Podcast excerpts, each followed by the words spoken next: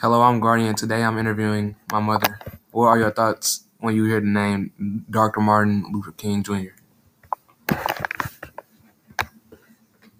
peace and love.